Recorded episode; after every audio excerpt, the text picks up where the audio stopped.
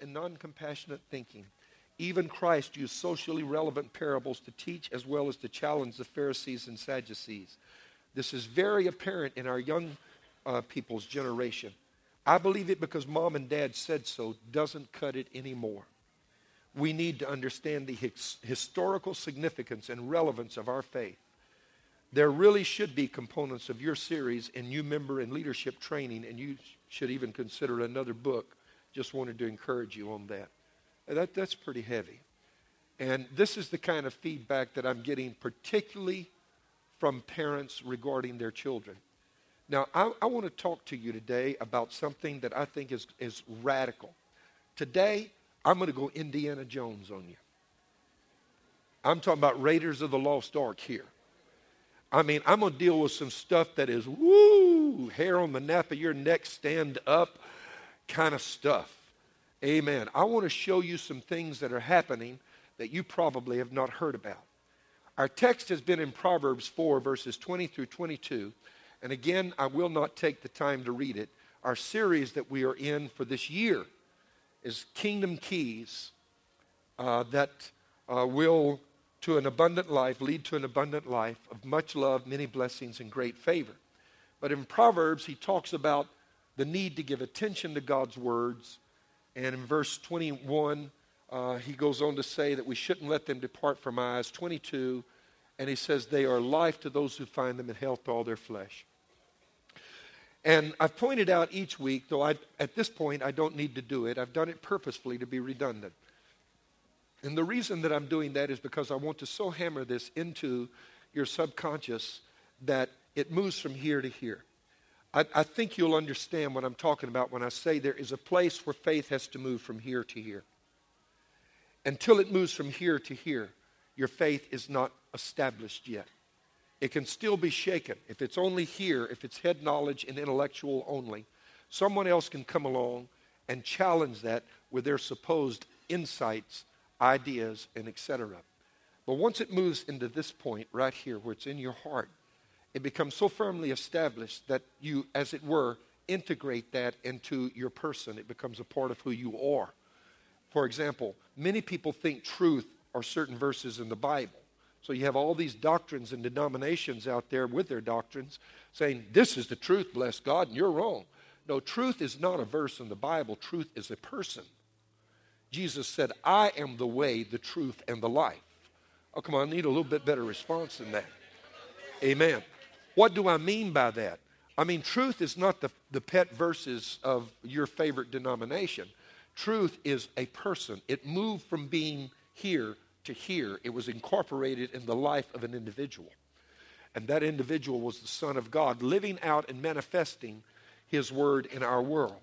And so I'm talking to you about that word health right there.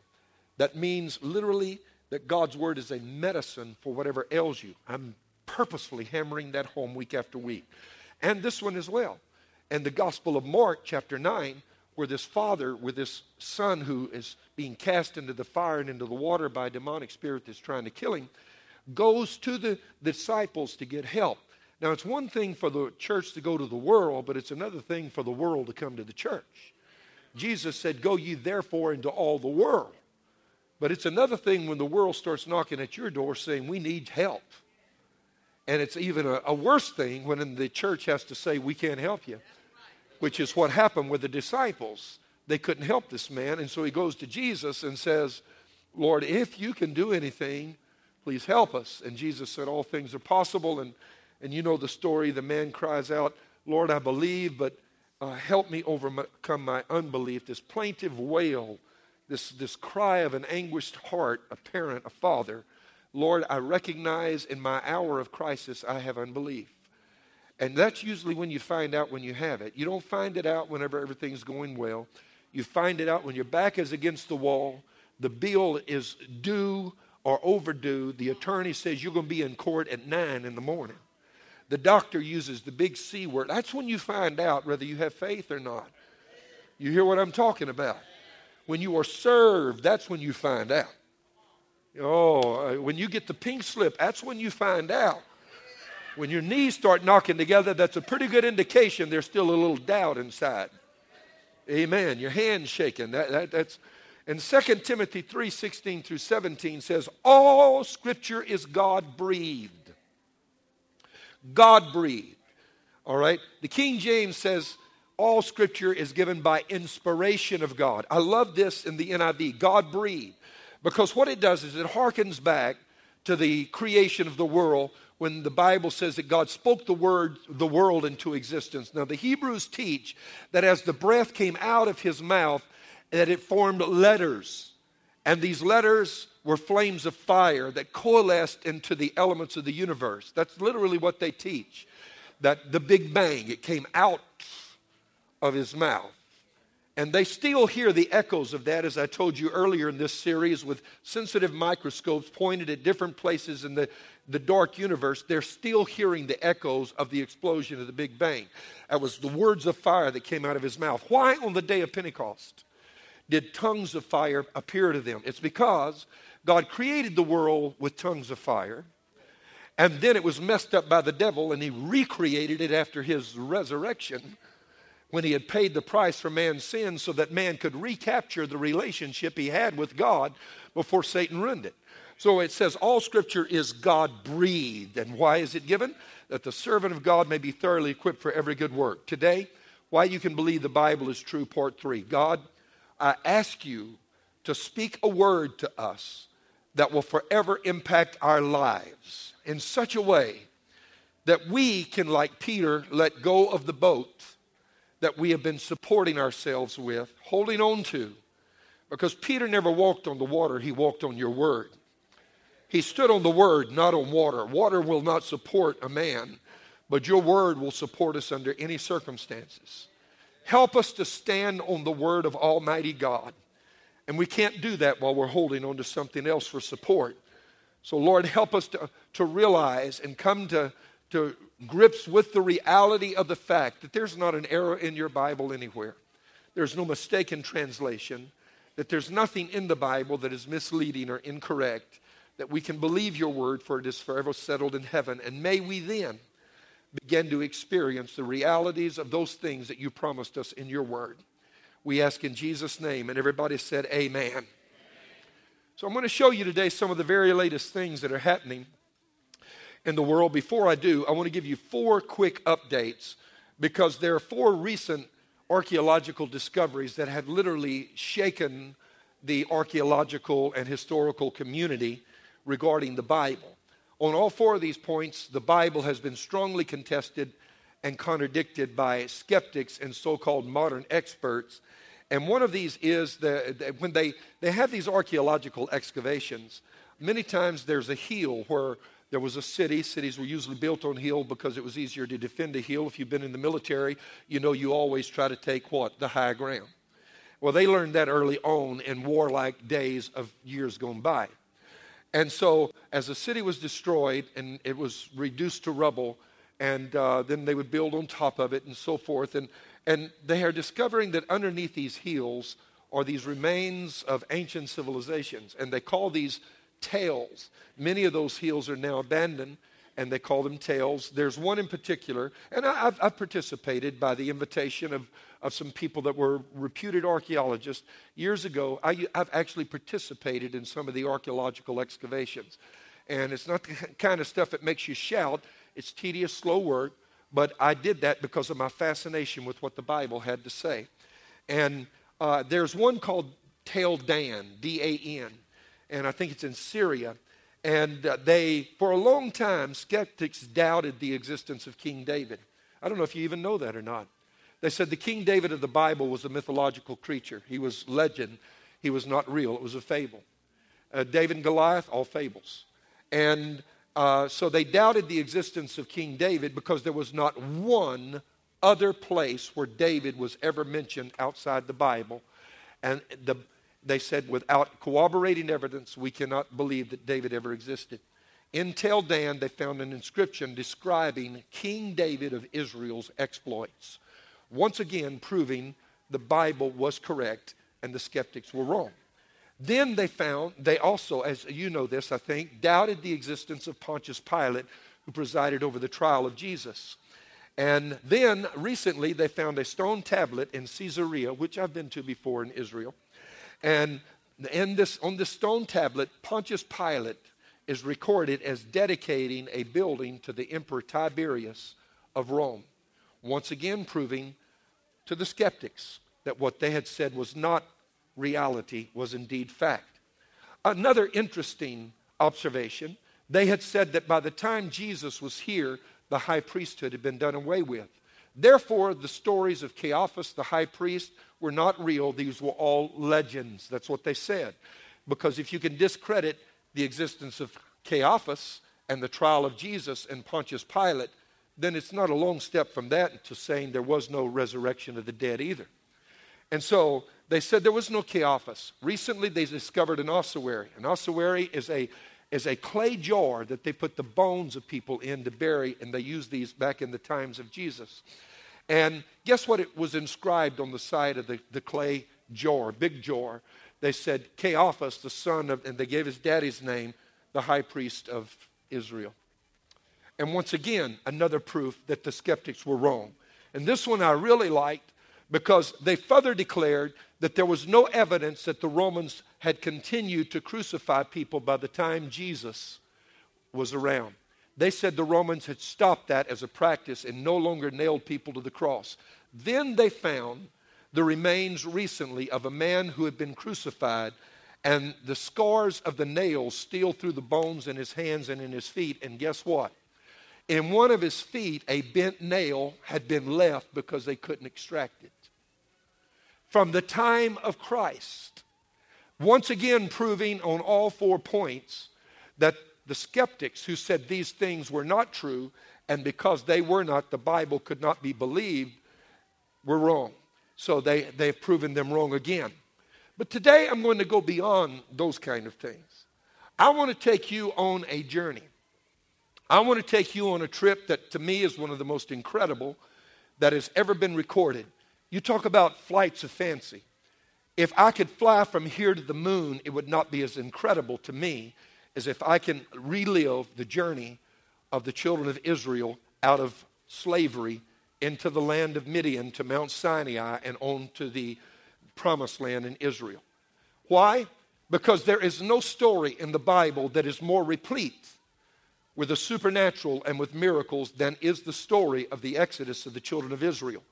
From the plagues to the loss of Pharaoh's firstborn, to the parting of the Red Sea, to God discomfiting the, the Egyptian army and making chariot wheels fall off, to the waters closing over the Egyptian army, to their marching through the desert. Get this in desert terrain where they get a half inch of rainfall every 10 years.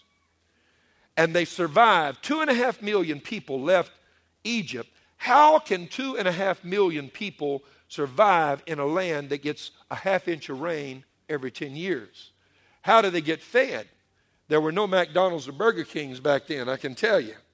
And Shoney's big boy had not been become big as of that moment. You know what I mean? Amen. Pappasito's was nowhere to be seen on the, on the, on the horizon. So, how did they survive? How did Moses go into the mount 40 days?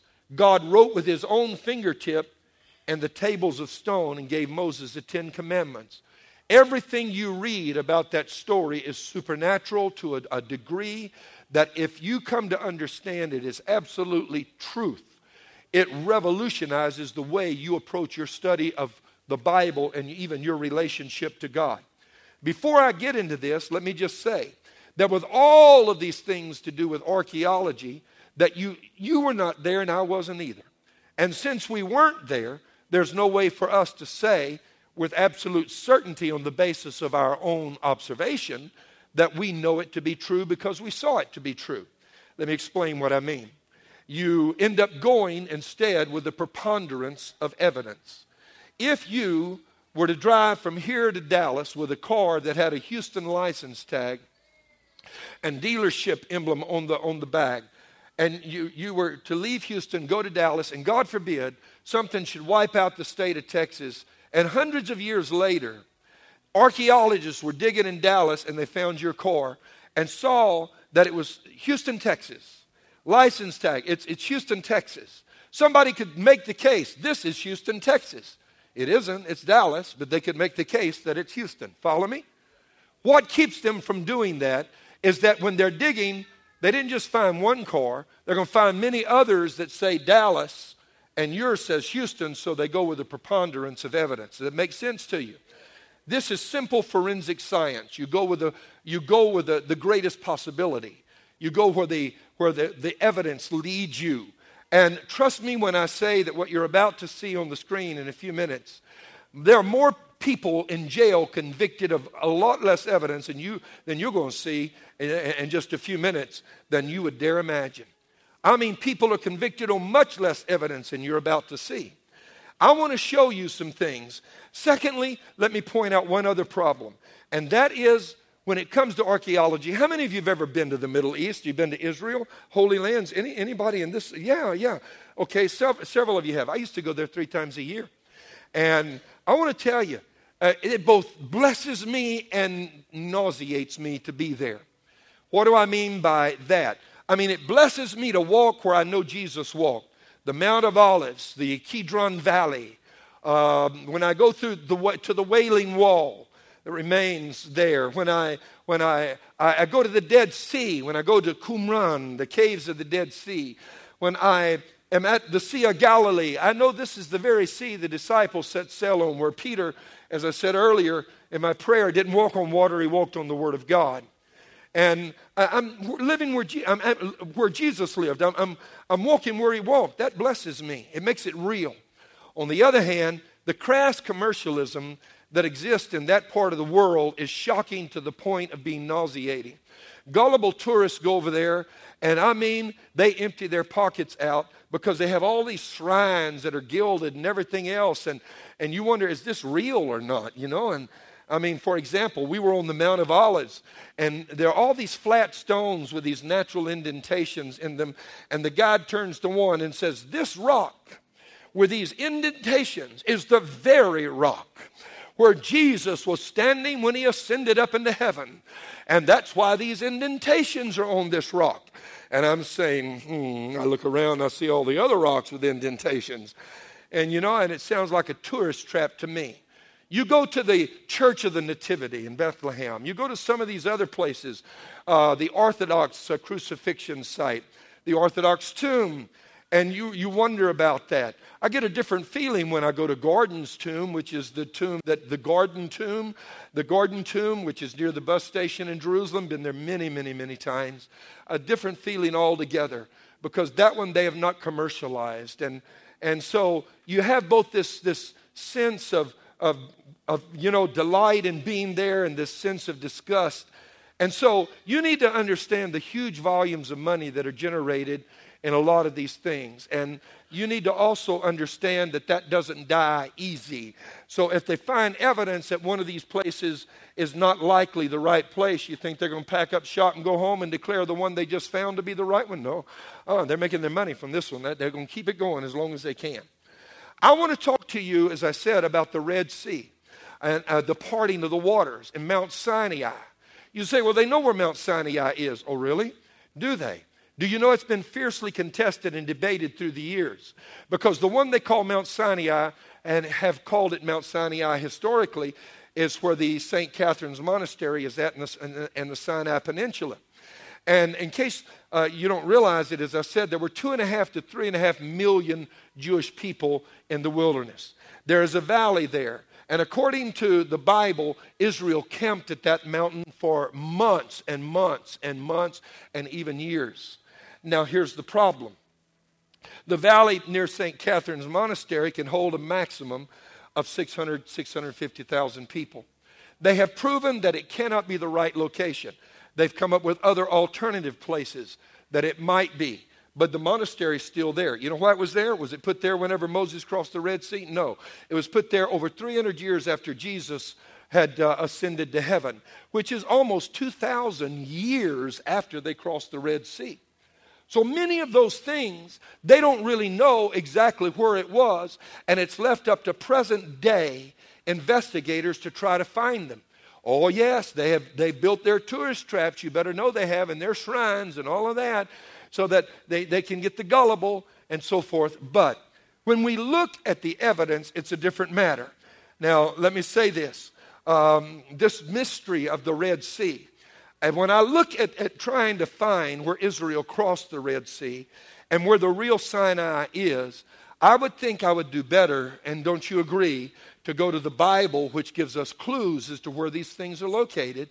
If you read your Bible, there are clues, rather than just trusting somebody that lived 2,000 years later to try to tell me where it was at when the information they're giving, they're giving obviously does not correlate and cannot be correct. There have been a number of cl- clues that have dropped along the way uh, in the Bible. For consider the Red Sea crossing. The Bible tells us that Pharaoh's army tried to cross through the Red Sea and pursue Israel, but the waters collapsed and they were drowned. Put it up there on Exodus 14, 24 through 28, if you would, please. I want to show you some scripture. And when the Egyptians started to go through the Red Sea, God troubled the army of the Egyptians. Come on, scroll through. And he took off their chariot wheels, and the Egyptians became afraid and said, Let us flee.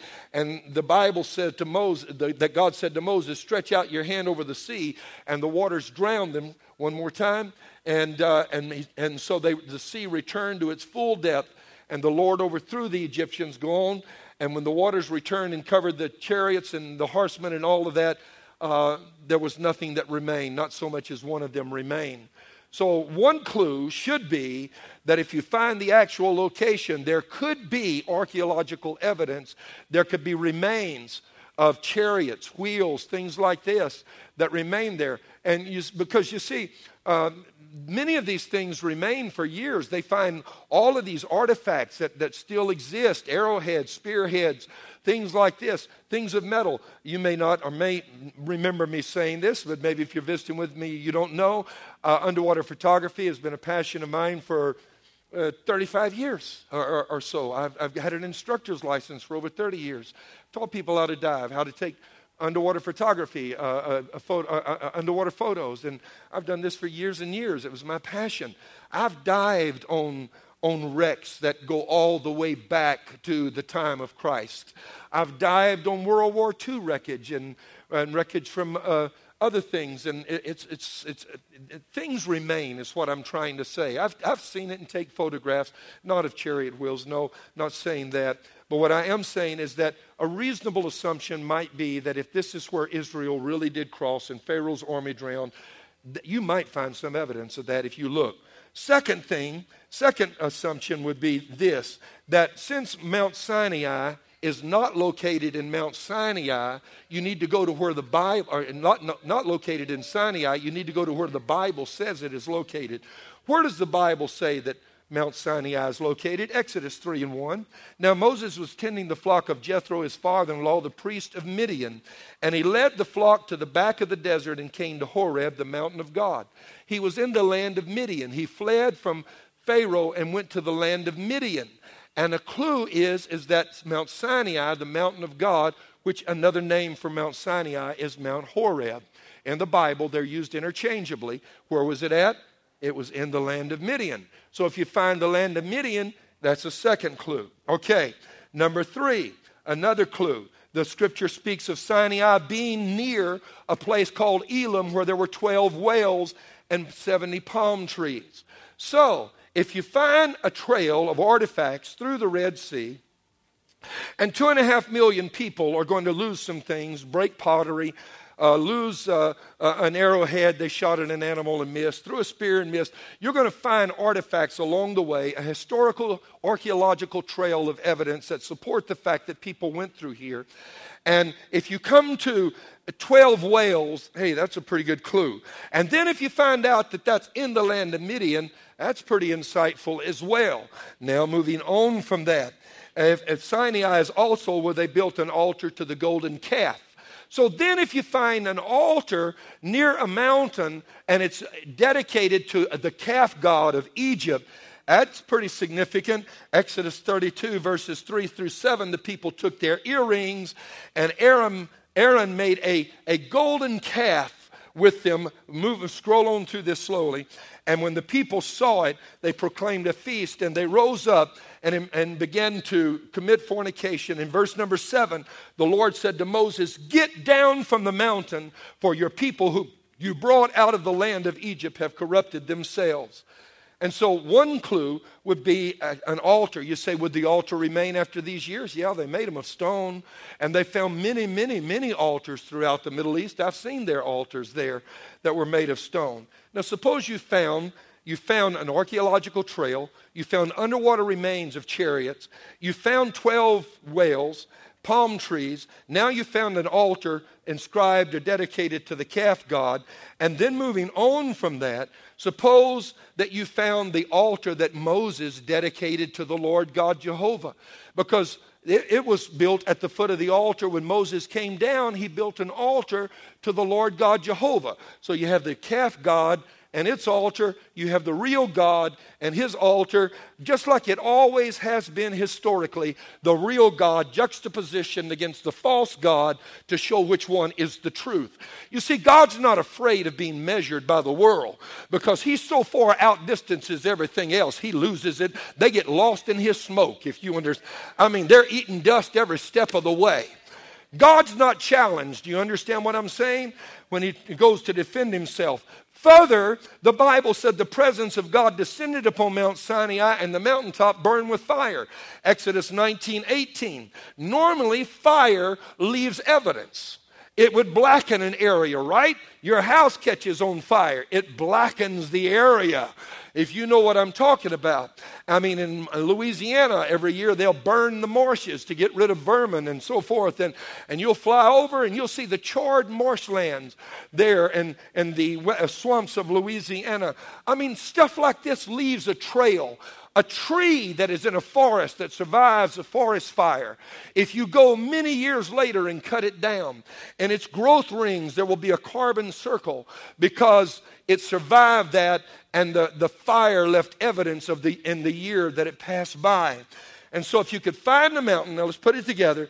If you could find a mountain with a charred, smoky top, if you could find two altars at the bottom, one to the calf god, one to Jehovah God, a short distance away, if you could find 12 whales with some palm trees, find an archaeological trail of evidence, and oh, yeah, what about a rock in the middle of the desert that split and gushed water? If you could find evidence any of that existed, you might think this is compelling. Amen. You might want to argue with it. Now, add one more, th- a couple other things. Exodus 24 and verse 4. When Moses built that altar, he also put up 12 pillars, one for each of the tribes of Israel. Add to the list of things you find evidence of 12 pillars. Would that be compelling for you? Is that good forensic evidence?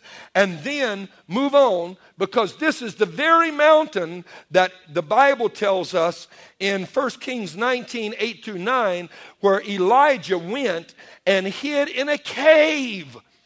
And this is where God spoke to him in a still small voice. Now, you would think there would need to be a cave somewhere in the area.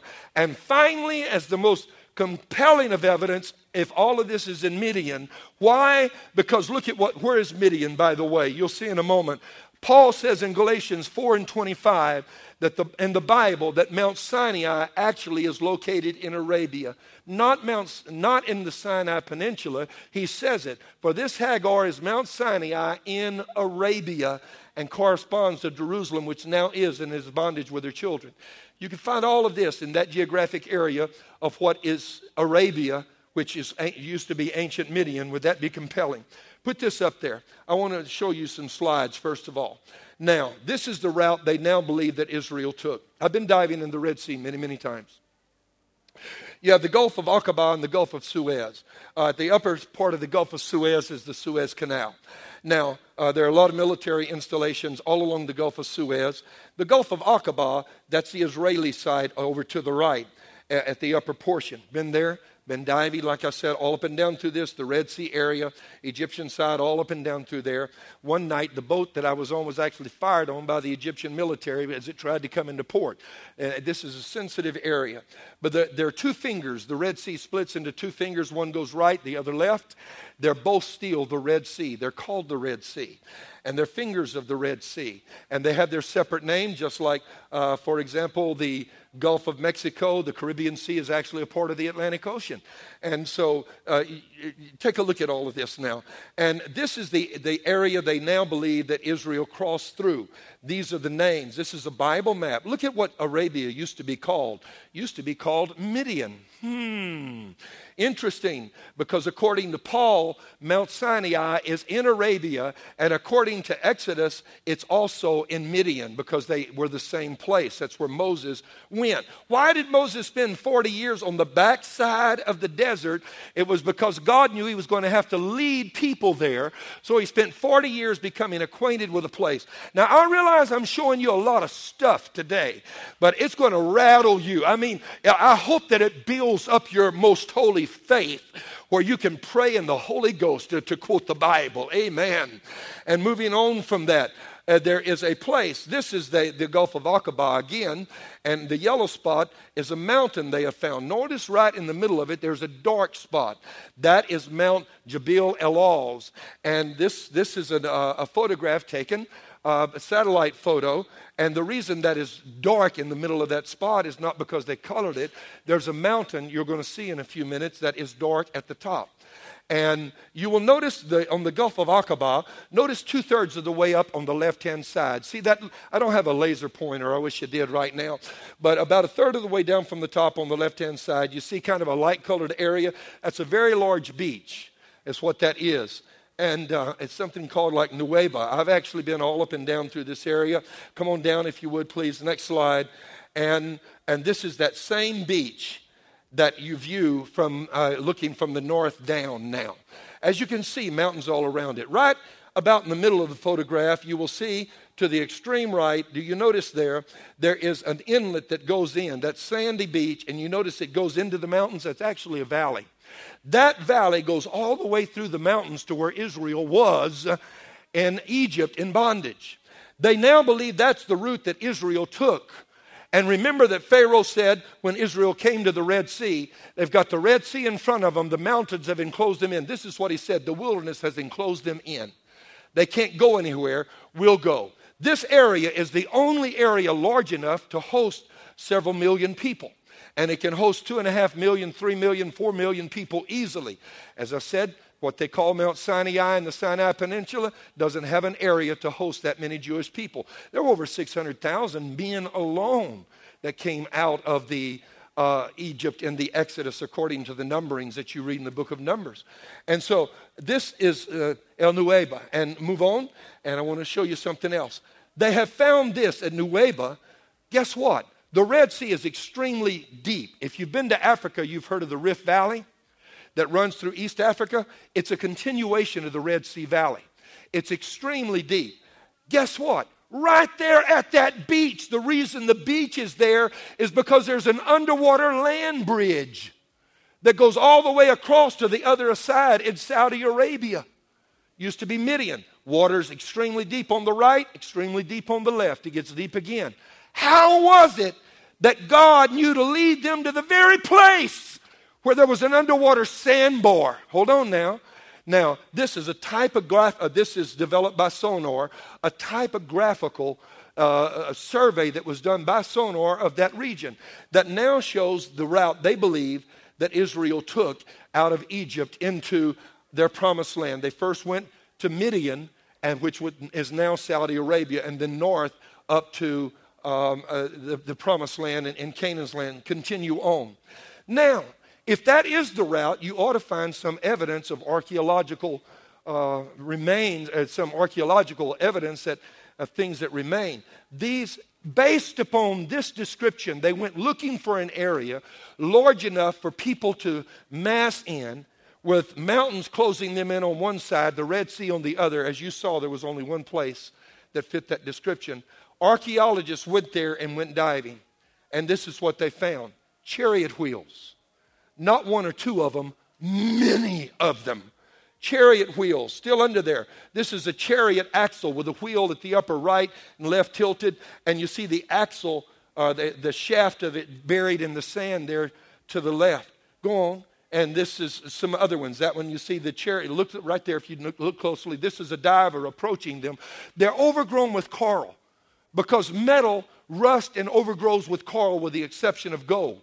They even found a chariot with gold chariot wheels. I showed you a photograph of that one recently. This one looks like a mushroom. That's actually a chariot wheel buried in the sand, standing up on its side with a chariot wheel on top. And this is the artist's rendition of what was inside of it to give you some idea. You see? Moving on, you say, How do you know that's real chariot wheels? Because they took them out. Amen. Real enough for me. They cleaned them up, and guess what? chariot wheels, baby, all the way through, and weapons. Now, uh, go ahead, scroll through uh, some more. And even human remains. Human femurs were found buried in the sand in that area. Whether that's more recent or from back then, I don't think anybody really knows. But, but, but moving on, you see, and guess what else? They looked and there was a pillar that is standing there at that beach Nuweiba, and guess what it is? It says this pillar was erected by King Solomon to commemorate the Israel's crossing of the Red Sea. Well, they knew about the pillar, but they just didn't think it was in the exact location until they started finding this other stuff. And they went on the other side in Saudi Arabia, and guess what? Another identical pillar that has the same inscription. Now things are starting to come together. You, oh, I know what you've heard. Oh, you can't believe that the Bible's full of fables. You know, Uncle George, he thinks that Moses is the one that built the ark. He's going to tell you how you're supposed to live your life.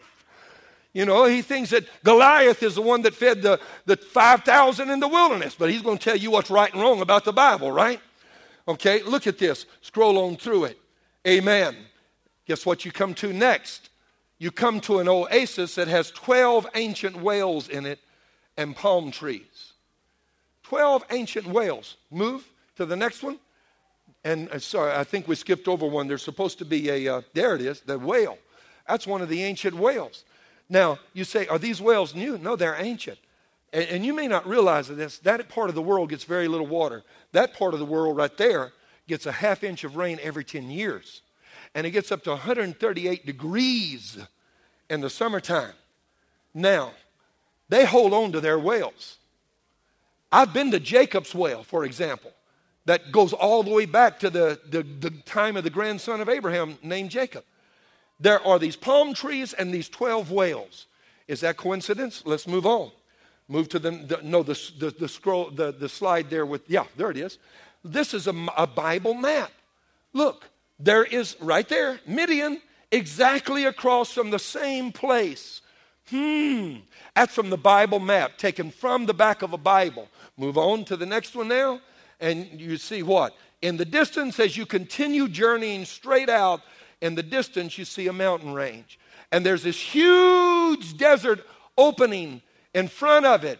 And whenever you look at this desert area, it's more than large enough to accommodate millions of people. In fact, Moses was told by God, put a perimeter around the mountain because if anybody touches the mountain, they must be thrust through with a spear and killed because this mountain is holy. He himself was told to take off his shoes. The ground you're standing on is holy. You know what they have? There's a stone fence that's built the same distance from the mountain all the way around it that looks like a perimeter to keep people away. There in the circle is the mountain we're getting ready to look at. Move on to the next one. And this is a part of it as you approach it uh, this only shows, uh, it, part of it is cut off. That's the opposite side of the same photo. So you have part of the mountain that is normal. You have part of it, the top 200 feet is burned black. Now, that's not retouched, by the way. And move on, uh, let's take another look at it. At the base of it, you have an altar. You say it just looks like a jumble of stones.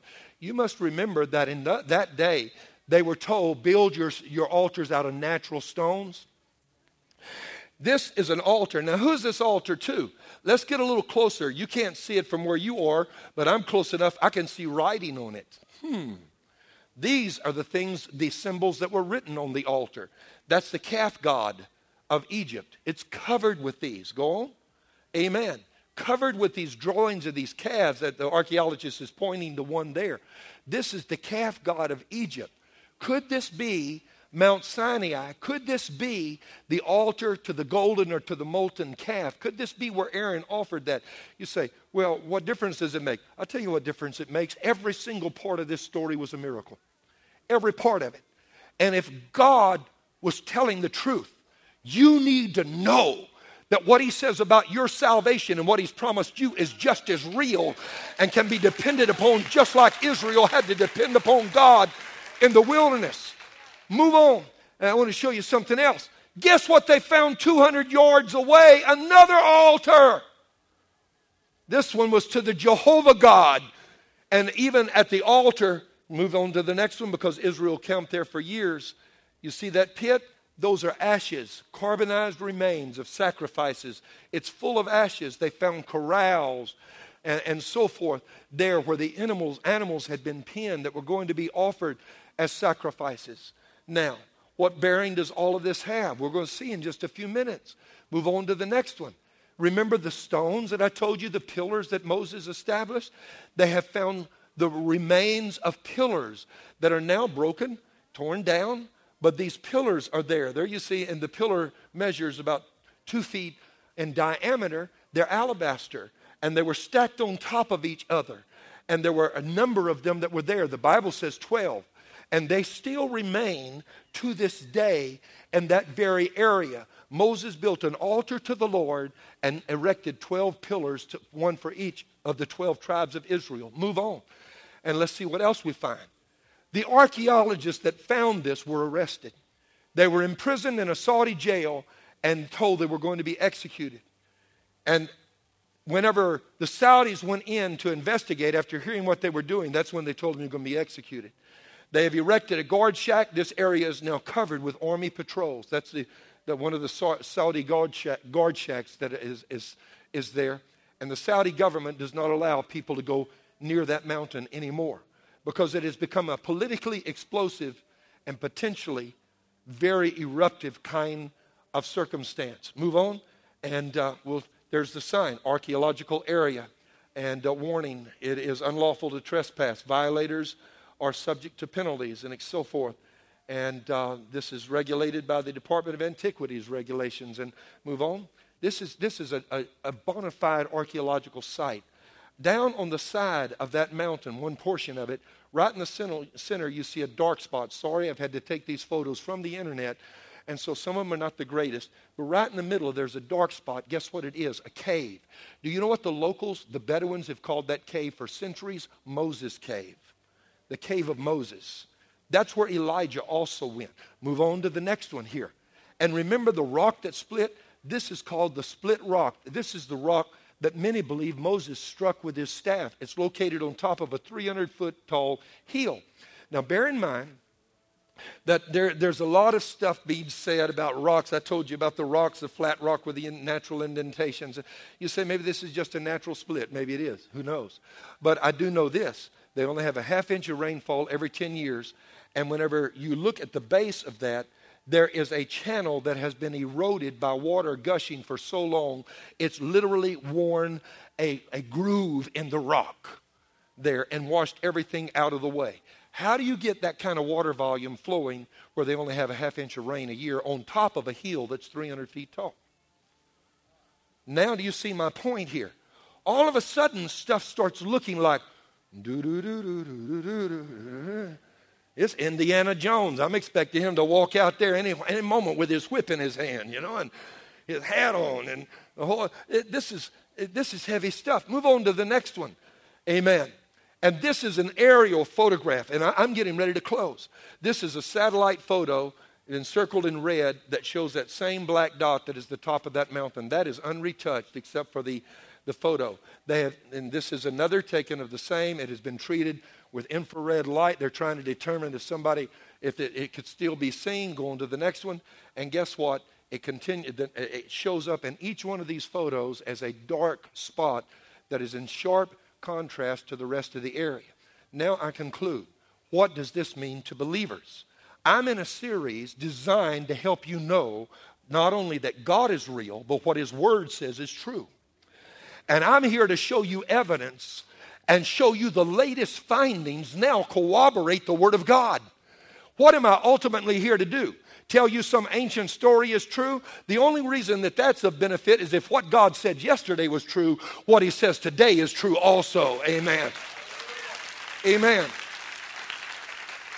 And I want you to notice that in not a single photograph did you see McDonald's,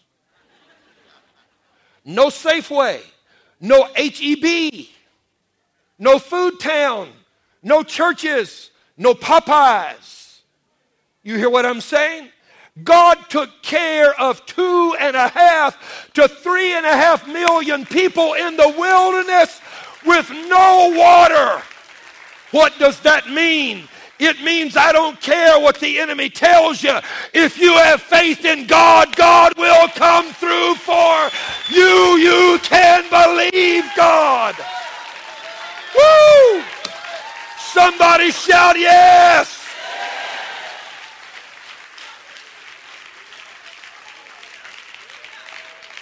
It's amazing what you can find on the internet. I just Googled Mount Sinai slash Arabia, and there it was. Amen. Now, you say, are there people contesting it? You better know it. Because, like I said, there's all this money flowing in from these other places that cannot be authentic. Is this the real one? You decide. I'm not here to tell you it is or isn't. All I'm here to do is tell you the preponderance of evidence leads me to believe that what God said happened happened just like He said that it did. Amen. You say, Do you honestly believe in the plagues of Egypt? Yes, I do. Do you honestly believe God parted the Red Sea? Oh, yes, I do. Do you believe God sustained Israel in the wilderness for 40 years? Amen and hallelujah. Yes, I do. Not only that, if what he said about them is true, what he said about his blood is true, and my salvation is true, and woo, Lord have mercy. Amen. So I want to tell you that if God can take care of Israel, he can take care of you. If God can feed two and a half to three and a half million people where there's not a McDonald's to be found, He can take care of you. When the boss hands you a pink slip, hello, somebody. God's eye is on the sparrow. He's watching out for you and for me.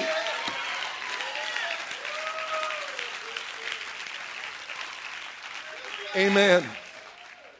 Earlier, I read to you the scripture that said every word is God breathed. Every word of the Bible is God breathed. And it's profitable, you would own to read, for correction, for reproof, for instruction in righteousness. Sometimes the Word of God has to correct our thinking. Amen. Sometimes God has to teach us and instruct us. And I think for us as a congregation, it's time to let go of the boat. Concluding with this we live in troubled times. We live in times when Christians are afraid to be unambiguous. They're equivocating right and left. You know what I mean? People are afraid to stand their ground. You notice all that hoopla going on around the world? You know what happened in Libya the other day? You saw that? Killed the ambassador, the very ambassador that sided with them when they tried to, to overthrow Gaddafi and gain their independence. Turned around and killed him. Amen. You know, I, I, I said it earlier, I'm going to say it again. When all that stuff started, I said, You better watch out what's going to happen with that. Not because I'm, I've got a crystal ball anywhere, it's just I'm over there. And I'm in these countries, and I hear the hatred and the animosity that is being stirred up. Now, this is the point that I'm making with that because we're afraid to do anything. They can blame it on a video created by some whack job in Hollywood, but that's not what it's about. Oh, I need a little bit better amen than that. And even the White House, House has now agreed and admitted that. Huh, I want to tell you the problem they've got one standard for that part of the world and another standard for Christians. I still need a better amen than that. Maybe you don't remember. Does anybody remember the movie? Or, or how about this before the movie? What about the musical Jesus Christ Superstar? What about the movie that came out afterward that declared Jesus was a homosexual? Christians said, Oh, that's not right. And you know what they said? Fifth Amendment. They came out with one that depicted Muslims and Muhammad as being evil, and they started killing people, and all of a sudden, you know what the government's now wanting to do? They're actually going to file hate speech charges against these people. They're investigating hate speech charges. Where, were, where was the Justice Department when they said Jesus was gay? Come on, help me out right now. Or that Jesus was sleeping with Mary Magdalene like they did in Mary, Jesus Christ Superstore. Why didn't the Justice Department show up and say hate speech then? I'll tell you why. Because when you offend Christians, we turn the other cheek. When you offend Muslims, you get a letter bomb.